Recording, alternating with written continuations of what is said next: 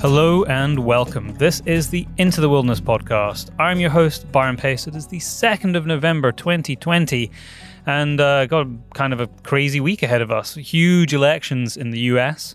Uh, go out and vote, have your voice heard. That is my only message for that. Um, so it's going to be interesting to see what the outcome is at the end of the week.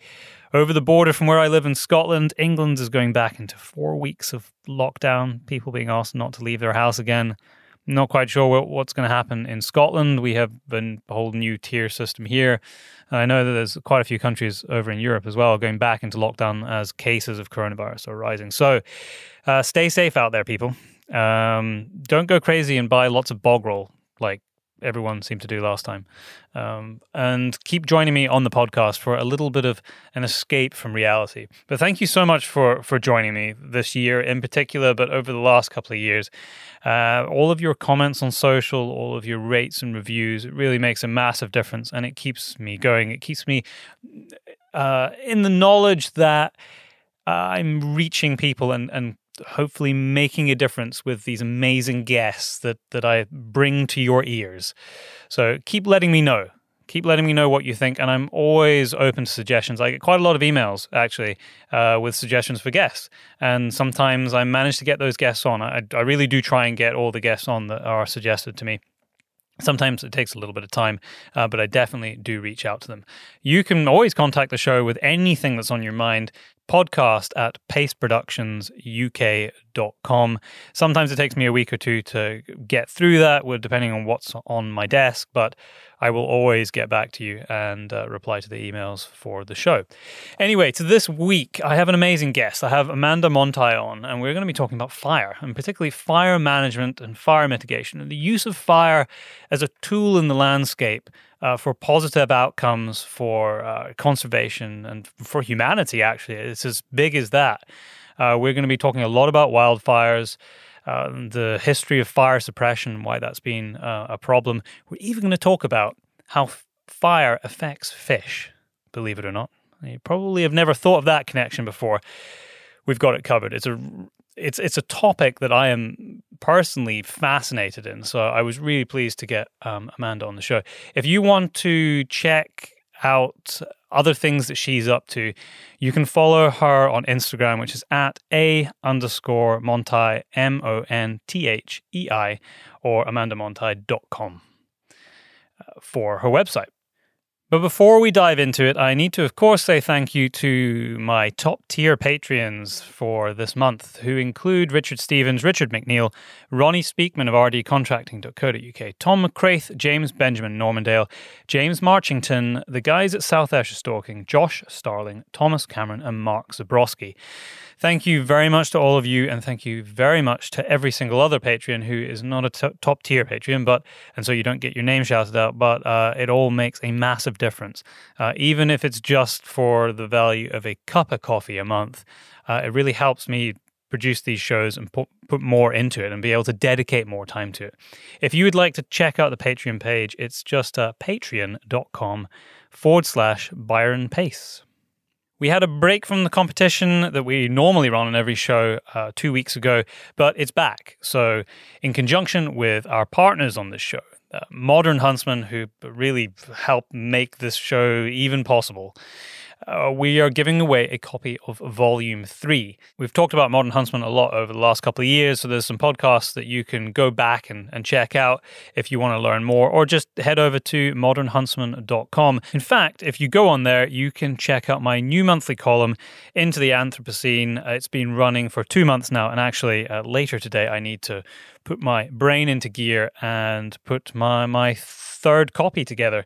Uh, so I'm not entirely sure what I'm going to cover, but that will be out probably in the next week, actually. So if you've already read one and two, three will be out uh, in only a couple of days after this podcast goes to air.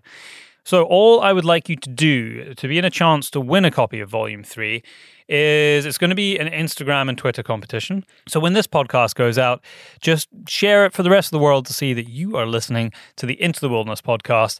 And as long as you tag me, I'll be able to see everybody who's done it. And I will pick somebody at random to win a copy of Volume 3, and I will announce your name on the show in two weeks' time. So that's it for me. I really hope you enjoy this intriguing conversation. Don't forget, if you want to check out more um, about things that I'm up to, uh, follow on at Byron J. Pace pretty much everywhere. And you can also visit the website, www.byronpace.com. Amanda, welcome to the Into the Wilderness podcast. It's great to have another podcaster on the show. I don't get to interview other people who podcast all that often. Uh, how are you doing? What's it like to be on the other side great. of the mic? This is b- very bizarre. Yeah. Um, but thanks for having me. I appreciate it. No, absolutely. Now, we're going to be talking and taking a deep dive into all things fire and fire management. Uh, but before we do that, because I don't, uh, you know, we haven't really had a conversation before, the two of us, what uh, what is a little bit of, of your background? Because I, I believe from listening to a few of your shows that you're actually a firefighter. Yeah, I spent four years on fire crews. Um, my last season was in 2019. I took this last fire season off uh, to sort of reassess and maybe see what direction I wanted to go in because I've always been a freelance writer. Um, I've worked at a couple magazines. And so I felt myself kind of being pulled in two different directions. Um, yeah. And so I kind of took the summer to reassess and see if I wanted to continue fighting fire or if writing was more of the path that I wanted to pursue. And what it showed me was that I'm still not really sure. I don't know what I'm going to do. I don't know what I'm going to do next summer because I really do miss fire so much. Um, but other than that, yeah, I've um, I, I started fighting fire 2016 i spent so just to, just to, an engine. I spent just to interrupt you there I, am I'm, I'm curious to try and work out where in your life this started. Uh, you know how, how far out of, of school or whatever are you when you started fighting fire?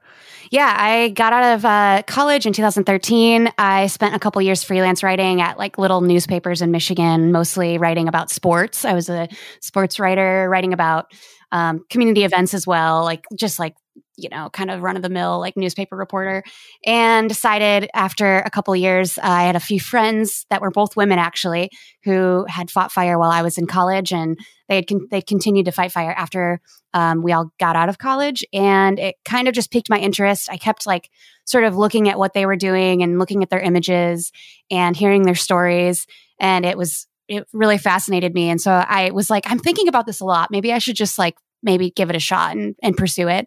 Uh, so I took a few classes in 2015 and uh, got a yeah got on a on a, an engine in 2016 in northern Idaho and made the move out west that way. That's incredible. Uh, we should probably preface with this by saying that, uh, well, I mean, you've just alluded to it by the fact that this was in Idaho, but you're you're in the U.S. This kind of uh-huh. concept of fighting fire as someone who is not a full time firefighter is something that is probably quite alien to people, certainly in the UK where I'm based and, and across Europe. I mean, we do have uh, part time um, people in the fire service, but it's not particularly common. And the kind of fires that we're fighting are, are very different. I mean, you're specifically talking about mm-hmm. wildfires, aren't you? Yes, yeah. So just explain how that yeah, explain how that whole system works because I've watched a couple of amazing documentaries about uh, these you know people fighting these uh, wildfires, and I think a, lot of the, the, the the fire service that are working on these people have a day job as well as doing this um, as a part time job. Yeah, it's really it's interesting here. Um, it's you're basically sucked into this sort of seasonal lifestyle when you choose to do fire because you have at least four to five years, maybe more, uh, before you are even technically qualified often for a permanent position. So, especially with these federal agencies that we normally work for, um, I was an employee for the Forest Service, my four years of fire. Uh, yeah, they they rely on a seasonal workforce, and that means you're working really hard for six months of the year, and then you're kind of just laid off and left to like you know, pick up the pieces afterward and, and, and tr- maybe try to find a job in the off season, but more or less you're often so burnt out from the summer that you're just relaxing, uh, maybe skiing a bunch, you know, but it is an odd, it is a really odd lifestyle where you're working, it, you're just completely consumed by this for six months of the year. And then you're just kind of dropped off like, okay, and we're done now. And then you don't have much to do through the winter. so, as much Oh, go ahead. And I was just going to say, I mean, is it actually viable? Is are you are you paid enough to be able to see you through a whole year, or do most people end up going and getting another job? Is that is that kind of how the cycle works? Yeah, so I think you know you can collect unemployment.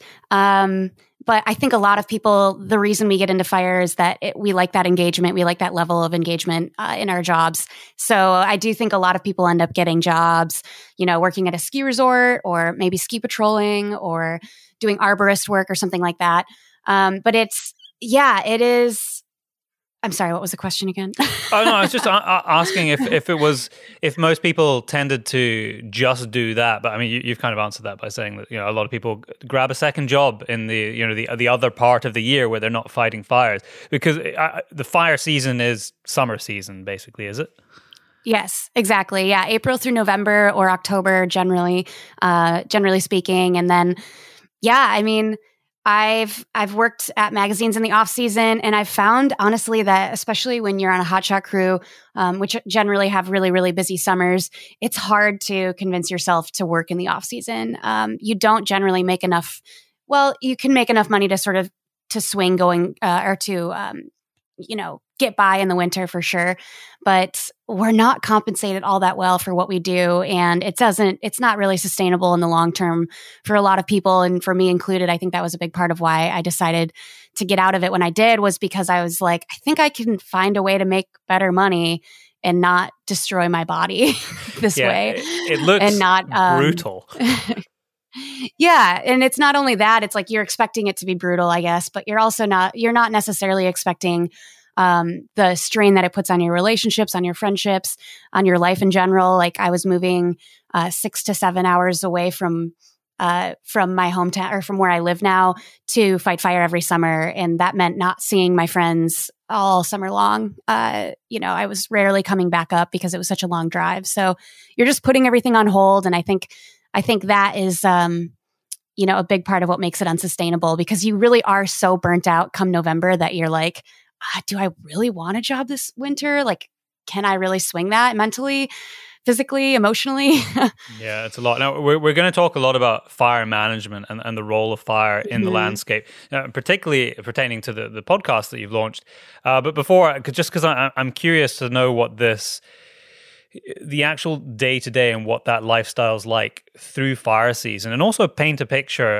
And I suppose this, this is probably very relevant to, to build this foundation before we go and talk more about uh, the science and the future and what we need to learn about fire in the landscape. Is what is it actually like? T- tell me what happens when you get a call and there's a wildfire. Like, just talk me through that that experience. Yeah, we're generally, um, you know, I worked on a forest that didn't really burn uh, a whole lot, so we were often traveling for fires, and so, you know, they would uh, they would call us maybe a fire uh, popped in Utah, and they needed resources, and so they would call us, and we would get on the road and spend, you know, maybe a day, day and a half on the road. We would get there and then we would immediately sort of be plugged in to uh, the situation. And those first few days on an on an emerging incident like that, on a on a new wildfire, are always, you know, running and gunning, kind of kind of a little wild. Uh, you don't no, nobody has a really firm grasp of what's going on yet, and you know, it can that can be really unpredictable and can be you you just don't really know what kind of assignment you're walking into. And so I guess what often what that often looks like for for hotshot crews specifically is uh, you know digging line, making sure that uh, ground fires aren't able to continue spreading on the ground by just basically removing fuel, uh, digging a sort of trench, I guess you could call it, um, and making sure that you have a break between. Uh, I guess just a break, a fire break. Uh, when things are up in the trees, when the fire is up in the trees, or spreading a little more uh, I guess spreading a little more extreme, um, spreading faster, you can't really just dig a line and have that work. So that's when you start incorporating aircraft. Uh, you start incorporating operations like burnouts, where you're actually putting fire on the ground. Uh, that's a big part of what we do in fire. Is uh, is you're putting fire on the ground. You're using that fire's energy to sort of suck the energy out of the main fire, or to like basically remove the fuel between your you and the main fire. So you're like back um, burning um, towards towards back, fire. Yeah, something exactly something like that. Um, uh, we call them burnouts. They, you know, you know you can create a huge buffer with a burnout and especially when you have um, swaths of forest that you are, are really trying to protect or um, or communities or subdivisions that you're trying to protect those things can be really effective if the weather's right um, so that's honestly those are the most fun assignments that we do and those often happen um, when fires are when we're kind of running and gunning, when fires are burning really intensely. Uh, and then you also have days that are pretty mellow where you're, you're what we call mopping up, where you're going out and literally putting your hands in stump holes and making sure nothing's hot. And if it is hot, putting water on it and mixing it up. And that's like the much less glorified version of firefighting that I think a lot of people don't realize uh, is a major part of our job. Uh, we do that. We rehab areas that have been burned over already. You know, we rehab fireline. We do a lot of chipping of um, of brush and stuff that we had to cut out to create fire lines. Uh, there's a lot of like you know not super glorious work that we do as well. But I think the the fun stuff, the stuff that we re- the, or the reasons that we do this job are, you know, those nights that we get to do burnouts. Uh, showing up to an incident that nobody really knows what's going on and you're just kind of like trying to keep up with it um, digging line right next to the fire. Those are all like you know those that's kind of the reason we all get into it. I can see the excitement factor in this. I mean what what kind of characters are drawn to this kind of work? Because it's definitely not going to be for everybody. Right. Yeah i mean they often say it's type 1 uh, or type a i mean not type 1 but type a people uh, you know maybe really relying on adrenaline, sort of need to be sort of constantly engaged by the work that they're doing. I think ADD and ADHD is actually, I don't know if it's been necessarily documented, but I do think a lot of people in this job have, uh, you know, maybe like a low level uh, of ADHD where they're kind of always, um, they're they're kind of always trying to find something new to be engaged with, or uh, they're kind of a little bit all over the place and need something intense to keep their attention focused. Uh, and i don't know other than that you know you do you do have the stereotype of the the type a personalities of people that are you know always kind of like um, seeking that I don't know, seeking leadership positions or trying to like sort of take control of situations. But you also you have a variety of people that get into this into this job, and I think um, the beauty of it is that I've heard it referred to as like an orchestra.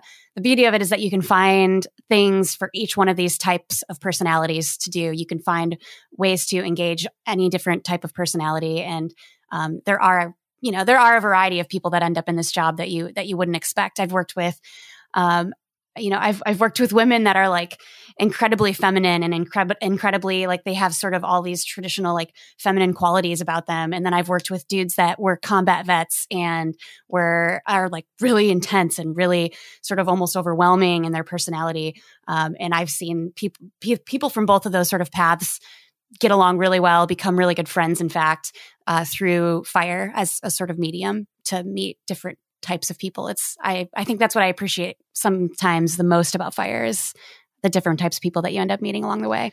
Yeah, I can I can see how that kind of extreme environment, especially one where you're relying on your teammates, can really pull mm-hmm. together, uh, pull people together, and create bonds that you don't get in other walks of life. Exactly. Exactly. Yeah. I mean, you know, anything it's amazing what a couple hard shifts can do for the cohesiveness of a group. Uh, you can pull 20 people together who've never met and within, or maybe, you know, 10 of them or 15 of them have met, but then you have five or six new people in the group and you can become, you know, something like family within a couple of weeks. And that's almost always just a result of working really hard together and overcoming sometimes very insurmountable challenges together, oftentimes failing together too, I think contributes to that a lot. But it's it's cool. It's cool to see that sort of play out um, on the fire line and on fire crews. Now, fire globally has been something at the forefront of most people's mind for the last sort of 18 months, two years. I mean, we've seen some massive fires in Australia. We've seen the Arctic on fire. Well, I think that the largest area in the Arctic burnt in history. Uh, we've seen multiple large fires uh, in the States. We've had many fires uh, over the last two years here in Scotland, a place where we don't really associate with with wildfires. And everything that you've been discussing and we've been talking about for the, the start of this podcast has been fighting wildfires. But a lot of the discussion which uh, well needs to be had and i think there's a, a, greater realization of it now is this idea of, of fire mitigation and, and that really is uh, a core of a lot of the conversations that you have on your podcast which i really want to dive into but uh, maybe before we dive into that what was the the kind of catalyst that made you start your your podcast now i know I, i'm not sure if it's changed its name. I know that it was you had a name, but now you're I think changing the name of the podcast because I want to direct people towards it. So how can they find it? Well, right now it's called Living with Fire. That's going to change in a couple of weeks because there's another fire organization called Living with Fire, and we're kind of uh, confusing some people. So, uh, but they can find me um, Living with Fire if you if you you know search it on Instagram. It should be one of the first things that comes up, and uh, you can find me on Twitter as well. Apple Podcasts, Spotify, all of that.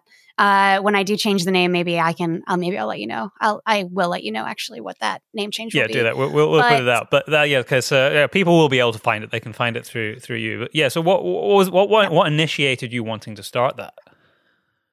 So there's a big sort of discrepancy, I think, in in the perception of wildfire in the West, especially. I think a lot of people see it well, most people see it as this negative, destructive, sort of apocalyptic thing, when in reality, uh, these forests and the landscapes that we live in have relied on fire and have coexisted with fire for millennia, uh, for much longer than we've been around. And it's there's this gap that you know we need to be suppressing these fires. We need to make sure that they're not commu- affecting our communities. Uh, but i was sensing that you know suppression isn't our only answer to a lot of these problems. And uh, and a lot of people think it is. I'd say so it's the cause sort of, of, a lot of our problems suppression. It's the cause. Exactly. Exactly. So we've been suppressing these fires for uh, over a century and it's caused you know massive um, overgrowth massive you know bug kill when you know it, when when we get droughts, it just affects it all a lot more substantially, I guess. Uh, so we have an, an, immense amount of vegetation that hasn't burned in decades, if not centuries, and you know that's creating more intense, larger, faster burning wildfires.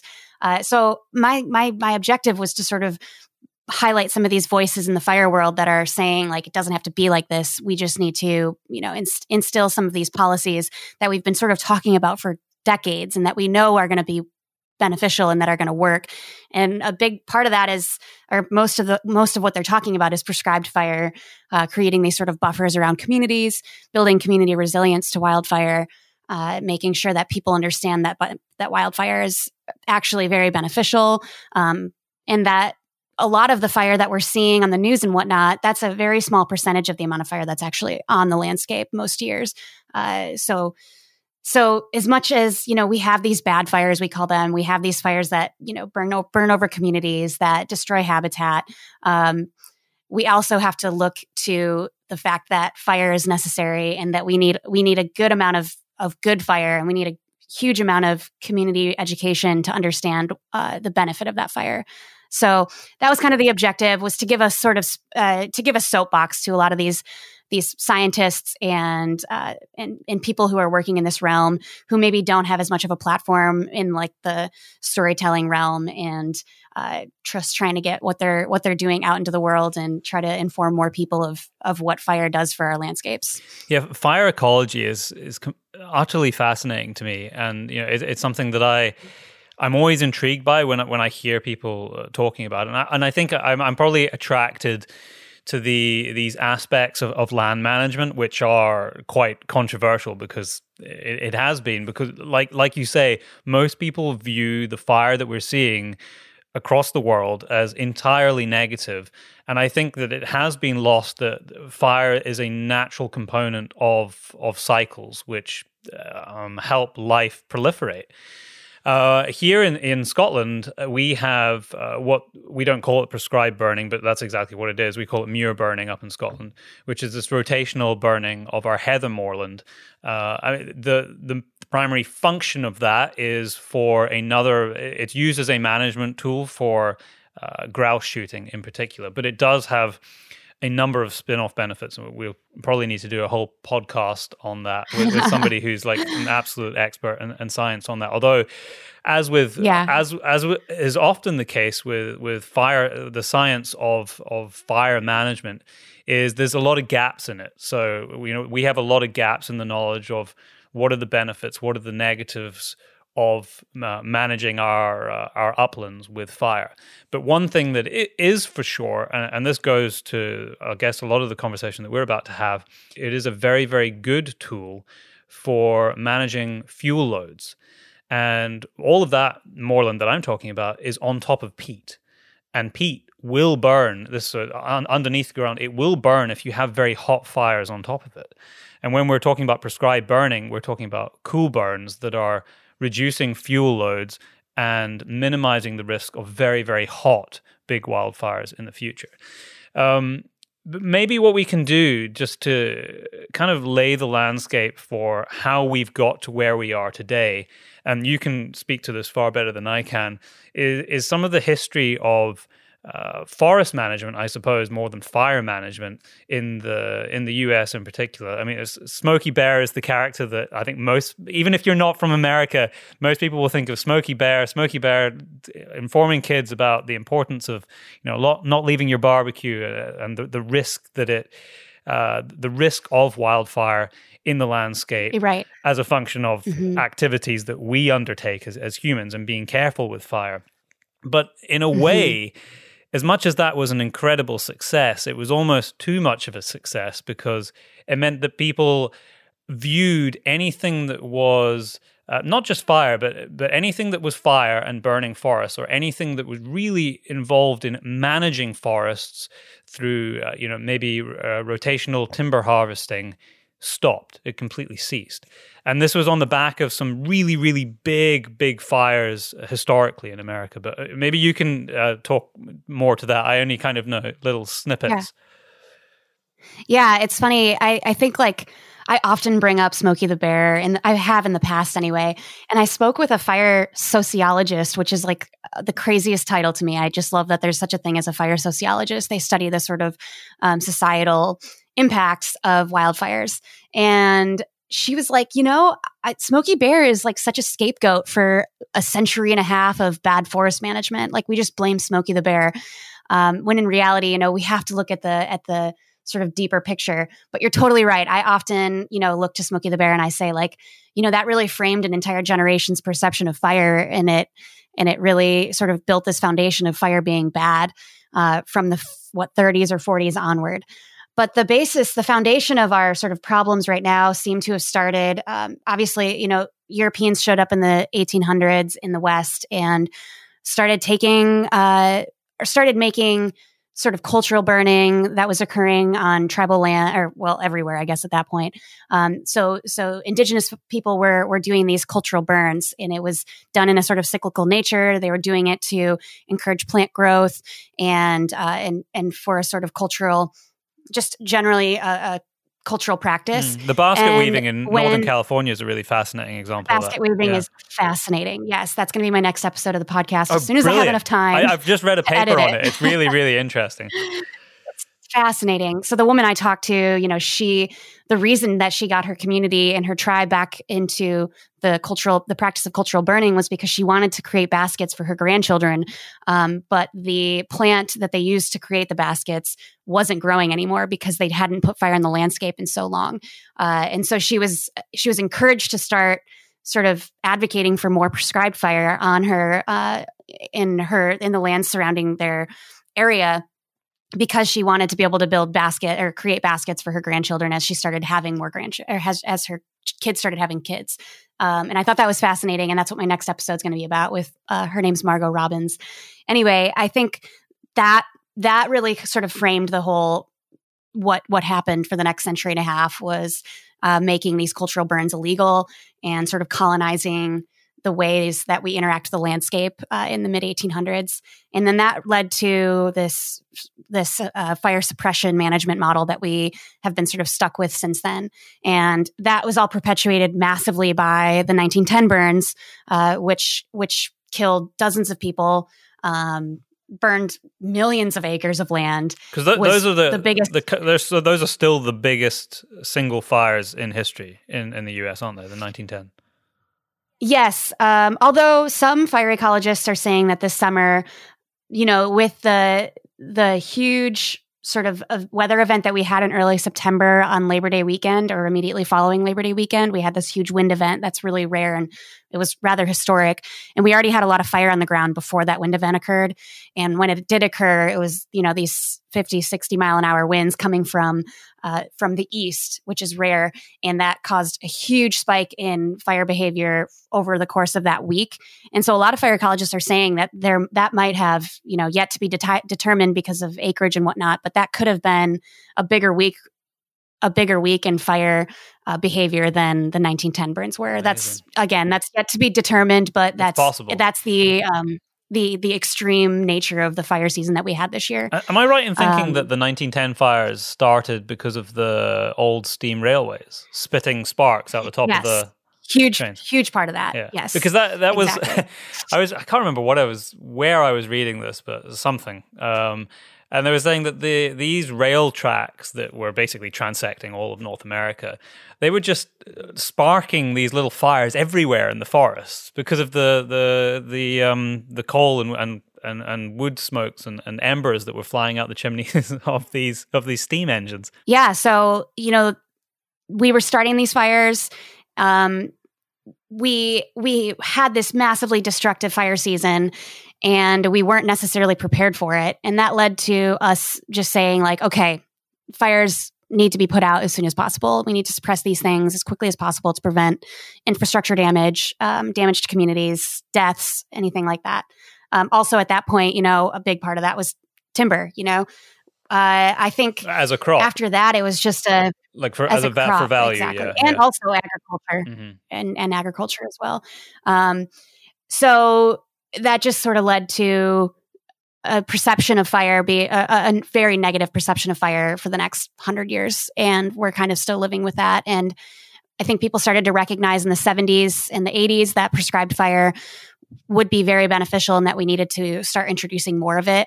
Um, but the public perception of fire, just in general, whether it's prescribed or wildfire, is still has still traditionally been pretty negative. You know, you get a lot of smoke in the air uh, that really perpetuates health issues for people, for certain populations. Um, that's a big part of why we aren't prescribed burning more than we are right now is that they produce smoke and you have to be really cognizant of that, uh, of, of air quality in a lot of these communities. Um, but yeah, that's kind of that's kind of the basis of it. And I think we've been fighting ever since, you know, the 70s, 80s to sort of reverse the idea that we need to be putting these fires out as first thing in the morning. Basically, there's a this is the before ten a.m. The 10, the 10 a.m. Yeah. rule exactly. So that was basically, you know, we have a fire start overnight, or we have a fire start at 6 p.m. at night. That thing needs to be out by 10 a.m. the next morning, and that's that. Um, and that was the basically the umbrella sort of policy for for forest management for fire management in the in the United States from like the 30s until like the late 60s early 70s even into the 80s and 90s from what I've heard from people who worked in fire in those in those uh, decades. Like people in the 90s and the early 90s were still being told we need these fires out by 10 a.m whether or not that was the general sort of accepted policy uh, that was still being told to people in the 90s so it took it's you know at this point we're still trying to reverse the damage caused by by those policies by that sort of full suppression policy and that fire doesn't belong in these landscapes and that we need to protect our infrastructure and our communities and our lives by putting them all out. So, what was it in the sort of 70s, 80s, 90s that made people start to realize that actually we need to think about fire. Uh, yes, there are some fires which we need to suppress to protect life, but we also need to think of fire as a management tool. What was it that suddenly made people think, oh, hang on a second, maybe there's a problem with suppressing all these fires? I am not really sure about that. Actually, that's a great question. Um, I talked to Stephen Pyne about this, and I think that there was just this general one, yeah. sort of and I, I don't remember what he said specifically, but I, I feel like maybe there was just this general cultural movement towards recognizing that these natural processes are natural, in fact, and that in many of these landscapes re- rely on these natural processes, and that maybe um, interacting with these processes in the way that we had been isn't necessarily beneficial. Uh, I can't say f- explicitly why why that happened. I'm trying to remember uh, maybe some of the policies that came through, or maybe some of like the uh, the different people who were involved with that conversation at that time. But I can't. Uh, yeah, I, I, I think he did mention. Uh, I think one of the examples that he gave is that germination of, of some plants actually require fire. So if you right, don't right. do not have fire in the landscape, you will lose those plants. And I know um, I wrote an article for Modern Huntsman a couple of volumes ago uh, that was looking at grouse globally, and um, we were looking at ruffed. Uh, I, I, was writing about ruffed grouse, which I actually had had, I had no real personal experience of of that particular species of grouse. But in the research that I was doing, one of the issues uh, behind the massive decline across almost all of North America was the fact that they need uh, sort of successional forests to survive as part of their life cycle. And I mean, not just them. There, there is a whole host of, uh, particularly bird species, that require this, and they were used to getting it through the this sort of natural cycle of fires, burning little bits of old growth forest down, which would then regenerate. But this uh, very sort of protectionist view of fires across North America resulted in them essentially just not having the habitat that they need for their natural life cycle. And so, in some places, uh, they'd lost 98% of the populations that they'd had in the early 1900s.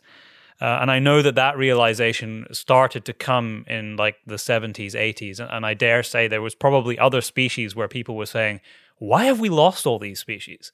And some of it was down to the fact that there just was no natural fire in the landscape anymore. Yeah, I mean, we often forget that these species have been around a lot longer than we have, and that they're fire adapted. Um, trees are fire adapted. Trees on the West Coast in most landscapes are fire adapted. Um, plants are as well. Animals are as well. I was talking to you earlier uh, before we started recording about about how steelhead are adapted to fire and oh, how yeah. uh, trout and how trout are adapted to fire and how we often think. You know, I've had a lot of people ask me recently, especially in the wake of the Archie Creek fire that affected the North Umpqua. A lot of people are wondering how that's going to uh, impact that population of steelhead. And the answer is that these these fish have been adapted, well adapted to these environments for millennia. And even if maybe our fires are burning a little bit more severely than they have in the past, or maybe in some cases even quite a bit more severely, uh, those, whether they're low, moderate, or high severity fires, those things have a place in these ecosystems and they have a place in the life histories of these trout and steelhead and salmon. And in fact, the reason that we have such hardy, healthy steelhead in a lot of places is because of fire and because they have these sort of disturbances to their habitat on a regular basis, whether they're floods or landslides or fires. They rely on those disturbances. They rely on a highly complex environment to stay healthy and to adapt well to their to where they're living. Um, and the the biologist I talked to about that, Gordy Reeves, he you know, I thought this was really profound. He said, we don't need to be protecting these places. We need to be protecting the processes. And so we need to be, we need to be sort of protecting the process that fire plays, uh, or the, the, the, the, the impact that fire plays on a landscape. We need to be protecting that. We don't need to be protecting the landscape from fire. We need to be recognizing that fire has a huge impact and is is often wildly beneficial for these places and we need to make sure that we're upholding that in a place that has had fire for millennia. And um, not only that, but you know, maybe not doing as much erosion control because, in fact, a lot of streams rely on that sediment that comes in the immediate aftermath of wildfire. Uh, habitat that that those those sediment flows create habitat. They um, they bring in nitrogen and other compounds into the stream. Uh, these are all pretty necessary for fish growth, for aquatic insect growth you know, there's a there's a number a, of ways that very very benefit. complex web. And you're exactly. yeah, you're you're so right. It's um, I, I think there is a tendency for us as humans to and I'm going to say something here which is slightly contradictory. There's a there's a tendency for us to want to control every aspect of, of the natural cycles, but equally we have already changed the landscape so much that I think we're in a position now where we have to be part of that management, but have a realization of what these natural cycles are. Um, and that goes to using fire as a management tool or being careful about uh, like you were talking about. I mean, that's something I hadn't really considered. I sit on a fisheries trust here, and we're often looking about at sediment runoff from forestry planting, for example, into rivers. Now, for obvious reasons, if you have sediments that you know, cover spawning uh, redds, then suddenly the, the salmon can't spawn or the, the, the ova can't hatch. Uh, but there is a, a certain amount of that cycle where you're used to, where it, it's a natural component to have sediment get pooled into river systems and then that creates an entire habitat for for insects to hatch which is then the food that the fish feed on it's a very very mm-hmm. complex web it is. And it's a hard balance. Like you said, it's really hard to balance the fact that we have had such a huge hand in managing these landscapes for the last century. And so, therefore, we're kind of interwoven at this point. We can't just step back and be like, never mind, we're just going to let the natural world, you know, do its thing and not have any sort of uh, management over it. Because at this point, you know, we have dams in place, we have uh, infrastructure, we have, you know, our water quality. We have all these things that are in place that we kind of need to make sure that we manage well. Um, but we also need to recognize just the place of these processes in in what's I guess in like the foundation and in the formation of of the landscapes that we love. Um, so it's a hard balance. I don't really know how to manage that balance. And in fact, I asked Gordy about this as well, and he really didn't know. Um, but it's well, that's it's, the great that's question, isn't it? That's something that like it's fun to think about. it is. So it's fun to think about. When when you were digging into the the steelhead story, uh, was it the case that uh, fire suppression had impacted populations, or what was the kind of outcome of that? What, what, I mean, what was it that made you look into that in the first place? I mean, it's intriguing because most people don't think fire fish; they think fire things that live on land. Yeah, I think that I have been. I've had an interest in this since I started fighting fire because I am an angler as well. And so I've always wondered how fire might impact um, the things that I love to do outside of fire season. And this was just one of the many many sort of strains of this story that I've that I've been pursuing. I've I've written about cutthroat in um, in like in Utah, and I have a story about that coming out um, on Patagonia's website soon. And I wanted to just sort of extend that to steelhead and and and see if that if they had any real if there were any real differences in how steelhead interact with fire um, versus cutthroat. And really, there's not. I mean, the the ultimate the sort of foundational idea here is that fire has fire and fish have coexisted for forever and that they will continue to do so that they will likely be just fine um, despite maybe a rise in higher severity fires that that are largely caused by you know climate change or or suppression. And i think i think one of the things Gordy was saying was that we anticipate or that we expect to sort of fish and enjoy rivers in these really scenic, beautiful landscapes. Uh, that we expect to go and fish the North Umpqua in these beautiful old growth forests that are really green and really healthy seeming. When in reality, we need these sometimes stand replacing fires or at least fires that come out and burn through this under this underbrush. We need those things to refresh and uh, I guess yeah, refresh these systems. We need you know, steelhead especially need these these regular disturbances in order to actually thrive. Uh, and if you have an old growth forest that hasn't burned in thousands or in hundreds of years, um, those steelhead aren't being required to adapt to their environment in any sort of beneficial way. So, you know, there's a place for old growth, of course, and of course, we don't want our old growth burning but when they do burn just recognize that they've always burned and that um, and that this is part of the sort of process and that those you know maybe i think i think gordy said that the biodiversity of an of a forest uh, you said succession earlier um, but yeah the, the the of a forest following a wildfire with whether it's maybe six months out or a year out or five years out, uh, that biodiversity is almost more than you would get in an, in an old growth forest. Yeah, and you need true, that biodiversity you need that you need that refresh of that ecosystem to really help those fish uh, you know that it gives them more food it gives them a greater chance for uh, evolving into that environment it gives them a challenge you know and, and a lot of these fish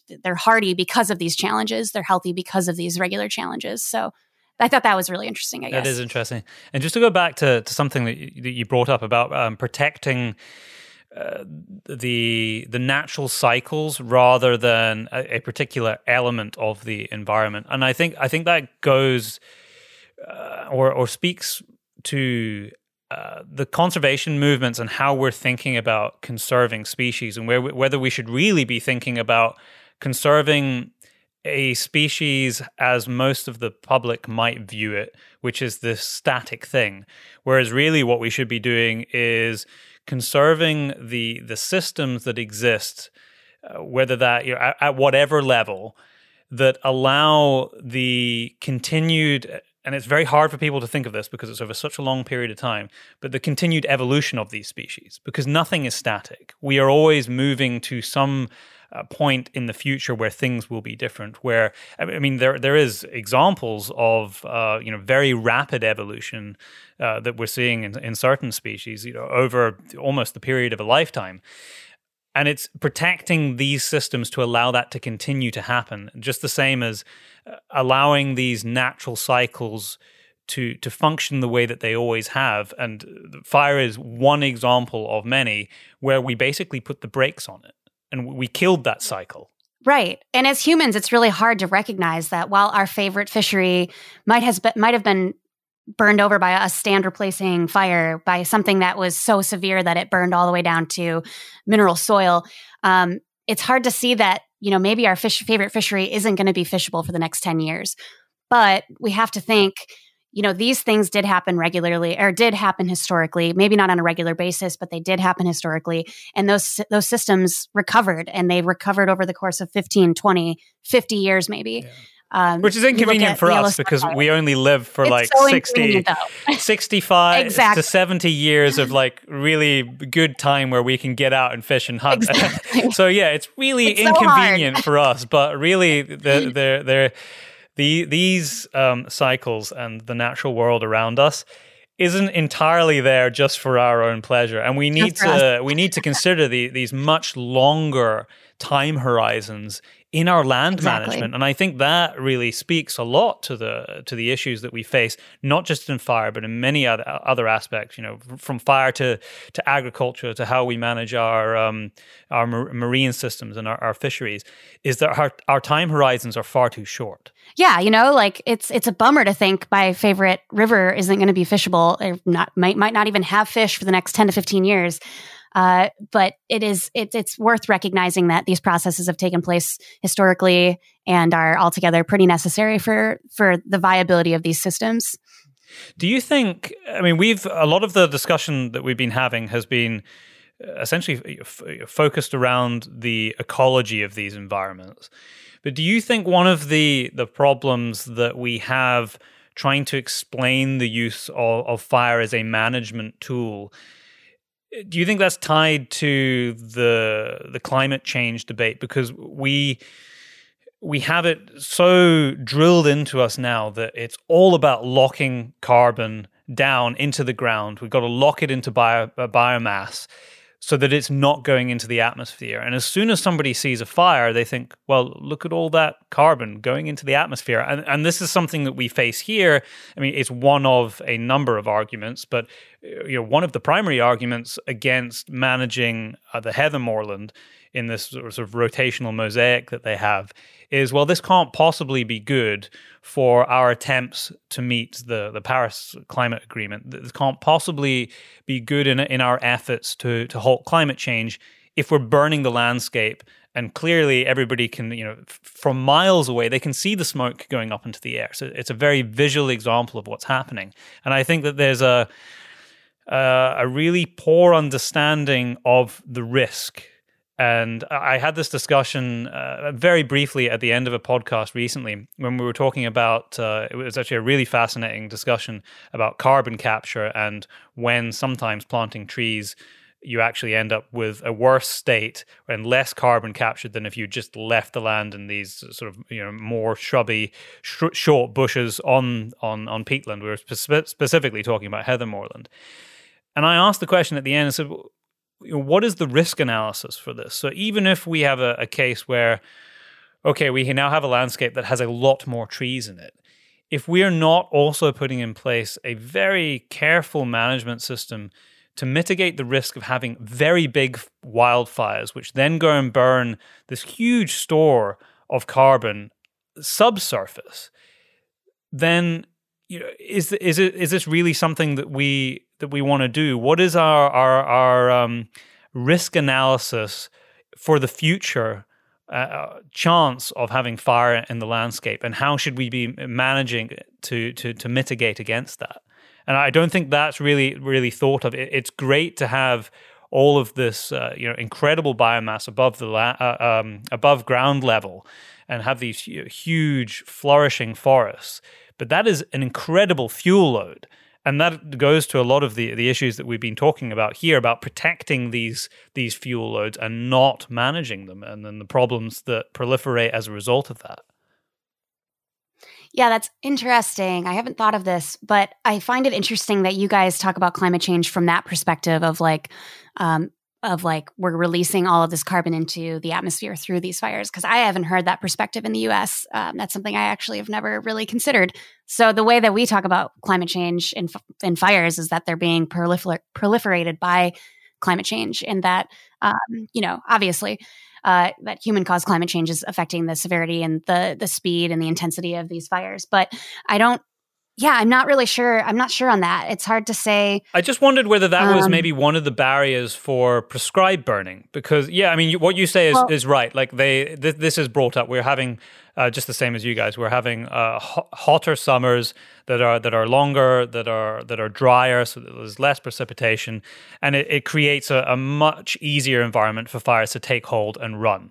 And mm-hmm. so, exactly. in, in that regards, yeah, okay, the wildfires are partly as a result of the environment that's being created by uh, global climate change. But on the other hand, when we're actually looking at uh, fire mitigation measures and using it as a management tool, then you have the same people who are uh, you know talking about how what a terrible th- thing this is that uh, you know climate change is exacerbating the wildfires are saying oh no well you can't then go and use fire as a management tool to help reduce fuel loads to reduce the risk of having large fires because look what you're doing. You're burning, you're burning biomass, you're putting carbon into the atmosphere. And yes, that is absolutely true. But you need to work out what the net gain is. And I, and I just wondered whether this very, very um, like intense focus on what can we do to lock carbon and to pull it out of the carbon cycle is one of the barriers that we face to using fire as a management tool. And in my mind, it, it's just so important that we really understand what our risks are and what our gains are. Yeah, to me, I mean, I'm not a scientist. I have to make that disclaimer. I should have done that at the beginning, but um, I will say, I think. I think like the smoke thing is definitely a barrier in the United States. Um, the the the exacerbation or maybe the uh, creation of smoke or the the um, releasing of carbon isn't isn't much of a conversation here. Um, but I will say, I don't know. I think I think that there's still that that risk reward thing. I think there's there's a huge risk in in putting more smoke into the air, especially in the off season when people you know are going to be they're already they've already dealt with fire season smoke they don't want to deal with more smoke um, but i think the reward is that while you're releasing some of this carbon you know maybe you're uh, you're ad, or you're encouraging more plant growth uh, that may or may not uh, benefit us in the future in that in, in in a similar way i don't i don't know i'm not really sure I'm not really sure on that one. yeah, just, I, I, mean, I was really just thinking about it as we were talking. So this is me just spewing my mind thoughts yeah, onto yeah. you. I like it. That's fun to think about, though. That's something I haven't considered in the past, but I might have to think about that one a little more. So, so what are the um, from the discussion that you've been having with people on the podcast and, and through your writing and through your own life experience? What measures are being put in place, and what does fire management look like in, in the US, uh, and where do people want to see it it going, so that we can find this balance? Yeah, it's a it's a delicate balancing act for sure. Uh, it's it's not only more prescribed fire, but it's changing the sort of regime of prescribed fire, like the structure of prescribed fire that we've accepted as being uh, that we've accepted over the last 30, 40 years. Um, the the current structure of prescribed fire isn't doing the amount of work that we needed to do at this point. And so I think moving forward, people are looking at decentralizing prescribed fire and putting it back into the hands of landowners, of tribal members, of local fire practitioners, of communities, and sort of taking that authority over the land away from maybe these federal agencies that often don't have the funding or the resources to really do a whole lot. And in fact, uh, the federal government, most federal land agencies, uh, except for the Bureau of Land or the Bureau of Indian Affairs, have stagnated their their prescribed fire over the last 20 30 years. So they're they're not doing as much as we think they're doing and they're not improving or they're not increasing their their prescribed fire load. So it's like how can we make sure that we're doing what we need to be doing? And I think the answer to that for a lot of people right now is creating these sort of prescribed fire associations in their communities uh, and finding the funding to do prescribed fire sort of buffers in their own areas and protecting their own communities and sort of taking that authority over their own the land in their own backyards Another part of that is the, of the sort of balancing act is going to be education and making sure people understand that while there's going to be a little bit of smoke in the air from these prescribed fires, it's going to ultimately benefit us in the future. It's going to ultimately prevent more of these large, uh, fast burning wildfires coming into or pr- threatening our communities in the future. It's going to ultimately, maybe 10, 15 years, maybe 10, 15 years down the road, it's going to ultimately maybe lessen the smoke impact on our communities in the middle of fire season. Uh, another thing is is actually uh, I'm writing a story about this for another magazine right now. Um, is managing wildfires to do some of this forest management work. So we have something like 98% of the wildfires that we that burn in the US and in the west coast uh, especially aren't anything eventful. You know, they get they're they're put out within a couple days. They burn a couple hundred acres. It's pretty, you know, it happens. It's put out. Nobody hears about it. It doesn't end up on the news, and it usually burns in areas that aren't necessarily threatening any infrastructure or any communities. And the new idea in in the fire, not new necessarily, but uh, uh, an idea in the fire world now is to allow those fires to do some of this forest management for us, so that we don't have to sit around and think about how we can get these prescribed fires that might only burn a couple hundred acres done when we can just allow fires burning maybe in May or June or July when when uh, extreme heat isn't a problem or extreme wind events aren't a problem. If we have the right weather in place, if we have the right management in place, like we have our fire lines in place and we have the right amount of resources in place, maybe we can allow these fires to do some of that forest management for us. And we can get a lot more done that way. We can we can do what's called box and burn. We can establish a large chunk of uh, of land that we need burned by cutting out roads and making sure that those fire lines are well established, and then doing a burnout maybe and that can burn thousands of acres versus a couple hundred acres that that would normally be burned during a prescribed fire so this sort of balancing act because you know you also think about if one of those things got out um, which is rare but you know if something if something were to happen and that were to threaten a community we also have to think about that community being resilient to the potential for those fires and also any wildfire in general. So it's a management, it's, you know, it's managing wildfires for greater forest, uh, for greater forest health, for greater, uh, you know, allowing more fire in the landscape. It's prescribed fire, it's community resilience, it's community education. It's just this huge balancing act and it's very complex, but it's, uh, I guess, you know, our problem is pretty complex. And so the answers are naturally going to be complex. Absolutely. As with most things in the natural world, especially when it comes exactly. to our interaction with it.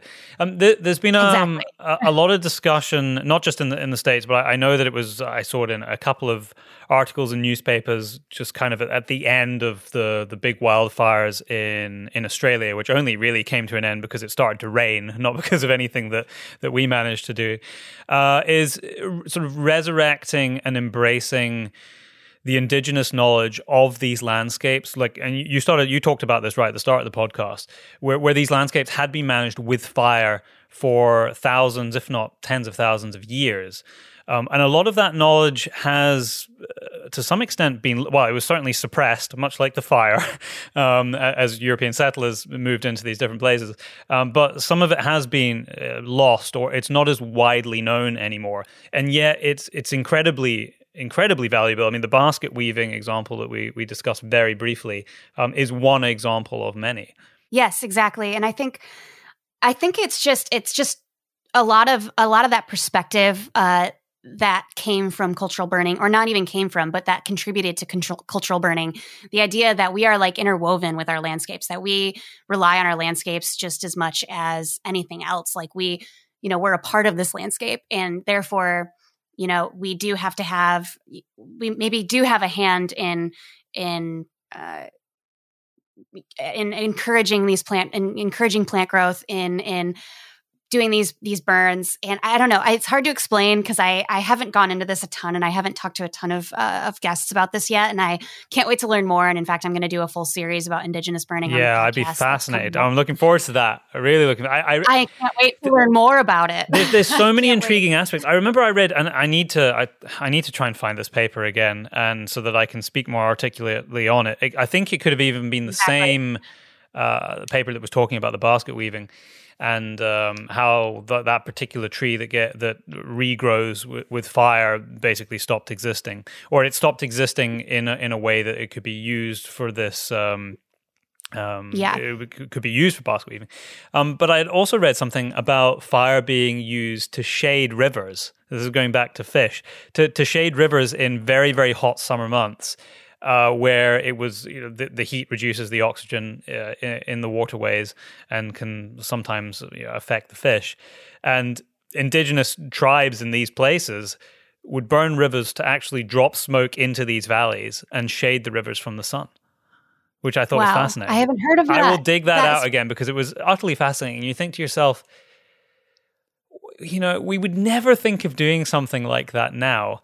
And yet you know, I've, I've, I don't even think in the in the paper they they talked about how long they thought that might have gone on for, and I don't know if there's anybody alive today that would even be able to tell you how long that would have gone on for. Um, but it's just fascinating to think of these human interactions historically uh, in a, in a time where we maybe don't fully appreciate how much um, we interacted in the landscape in a, a much more sympathetic and, and symbiotic way. Exactly. But, yeah, symbiotic is a good word for that. But it's I yeah, agree. oddly fat. Well, I'm looking forward to you getting some guests on so that we can we can both learn more about the indigenous knowledge of fire.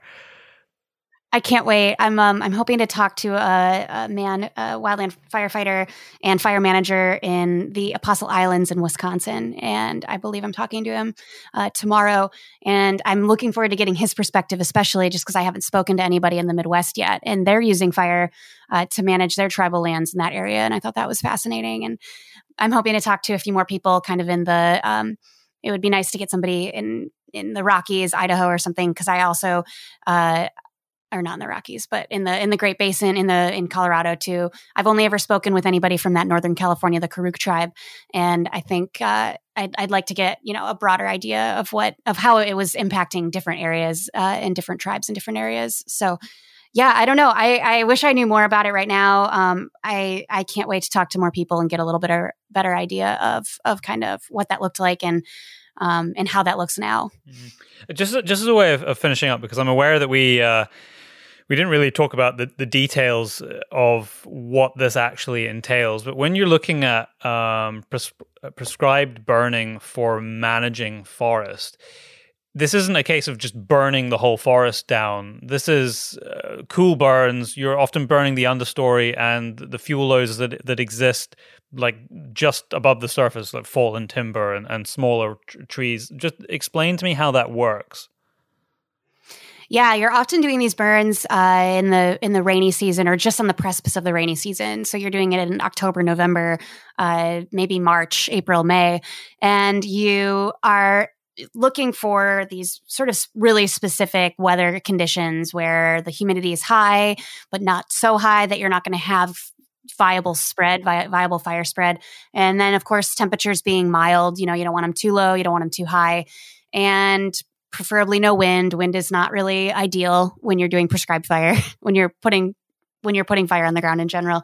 So uh, you're looking for these very specific weather conditions, and oftentimes that means uh, you're burning leaf litter, you're burning needles, you're burning underbrush, and oftentimes uh, you know you're burning in forests where uh, the trees are already fire adapted, and a lot of the trees are you know you know maybe maybe you have these older growth trees or these these larger trees that have been you know they've seen fire they they know they're they're fire adapted uh, but you're wanting to maybe burn out some of the smaller trees that might be taking resources away. I don't know it's hard to explain but uh, essentially you're you're burning the understory it's really mild it's it's low intensity and you're rarely burning you know the crowns of trees. Yeah. Fire is rarely getting into the trees themselves. So it doesn't look like the um, apocalypse the once you once you're finished. There, there's still the standing trees there's still leaves in the upper yes. canopies Exactly. And you're still getting a huge amount of smoke. And that's what a lot of people, a lot of people get freaked out by that. And that's understandable.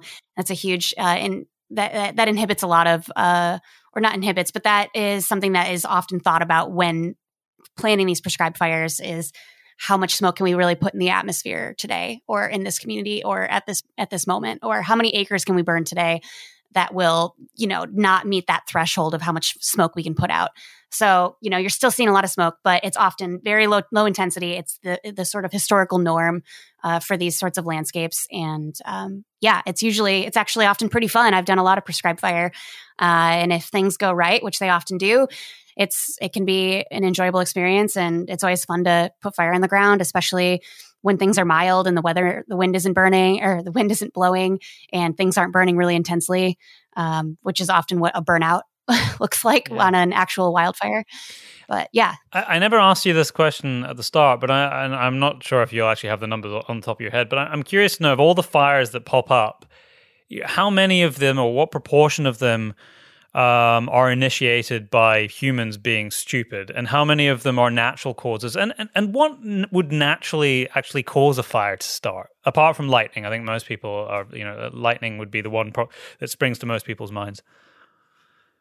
I think something like nine out of 10 fires are started by humans. Okay, so we are This summer stupid. we had a huge.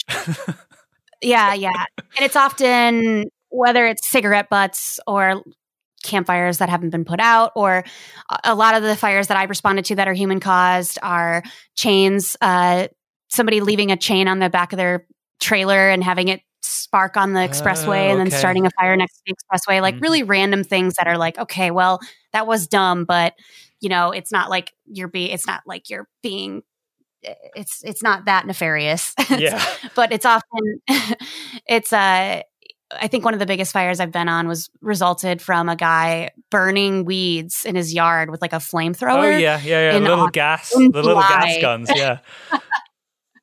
uh, but I think this summer was was kind of unique in that we had a lot of lightning strikes. A lot of the fires that became complexes, became these huge proliferations in California were results uh, were, were started by uh, lightning strikes. We had a lightning storm come through in August, and I believe another one in September.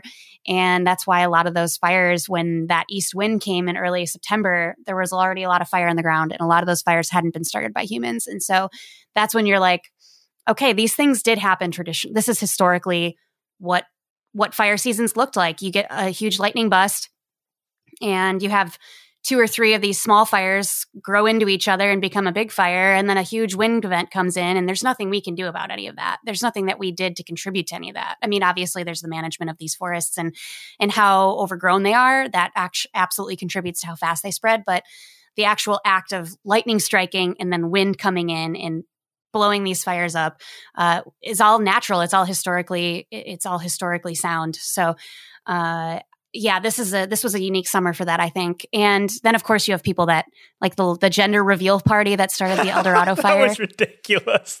Which is ridiculous. That was in California. Resulted was in it? a firefighter. It was in California, uh. Southern California. Um, and it resulted in a firefighter death. And it's like, do we okay, it's a whole nother topic, but gender reveal parties, man, I am just absolutely I'm just over it. I'm over gender reveal parties, especially when you're you're using tannerite to to do it. Yeah, it was fireworks. It was it was fireworks that that set it off. Was it? Uh, no, I think it was the things that you um it was it was tanninite or tannerite that you would shoot to it's like a, it's an explosive that you shoot and you can load them with whatever color you'd like um and oh, like so okay, so it's like blue. Yeah. It's a boy. Yeah, yeah. Oh, okay, I didn't realize exactly. that. I mean, it's you just go to a shooting range and you set it up. And I've actually watched these things get. I've you know I have redneck friends, so I've seen this happen. I just have never seen it happen in August during a red flag warning. It's just dumb. You know, yeah. in Southern California. it's just a dumb human. And, and you'd think living, especially in California, that people would know. I mean, the fires there for the last couple of years have been terrible. I think some of the, the second biggest fire in California in history was last year or the year before. Sing, like yes, single burn. Yeah. Exactly. Yeah, and we're looking at fires that are 300,000 acres now uh, regularly. Um, and so yeah, it's it's a tough balance. I don't know. Maybe Smokey the Bear needs more of a presence in Southern California with these people. maybe. Brett, yeah, yeah, get get Smokey. In fact, he doesn't need to go in the other states. Bring Just send, send Smokey in. Amanda, it's been brilliant to speak to you. Uh, it's a really fascinating topic that I um, I I don't know whether it's just because uh, I'm uh, like a closet pyro, um, pyromaniac, um, or whether it's just the complexities of the science and, and fire ecology that fascinates me. But it's something that I've always been intrigued by. Uh, so uh, yeah, I was I, have really enjoyed listening to your podcast series. You know, specifically tackling this fire in the landscape and, and how how we manage it and how we use it. So thank you so much for coming on today and giving us a, a little bit of an insight. Yeah, thank you for having me. I, I really enjoyed your questions. It was, you know, some of them were challenging, and I can't wait to sort of, I can't wait to do some research and and look up some of the topics that we talked about. Oh, I mean, we're always learning. This is the great thing. I mean, this I this is it. this is why I do podcasts, is because uh, you get insights from guests that just make you think or evaluate uh, an opinion or a, or a, point of view in, in a different way, and then you can either go off on a tangent with them or yeah you you end up thinking i really need to look into that a little bit more because uh, sometimes we don't we don't think of all, all, all the questions that we want to actually know the answers to. So no I, I really really appreciate your insights and your time. Yeah. All right. Well thank you byron. I really appreciate it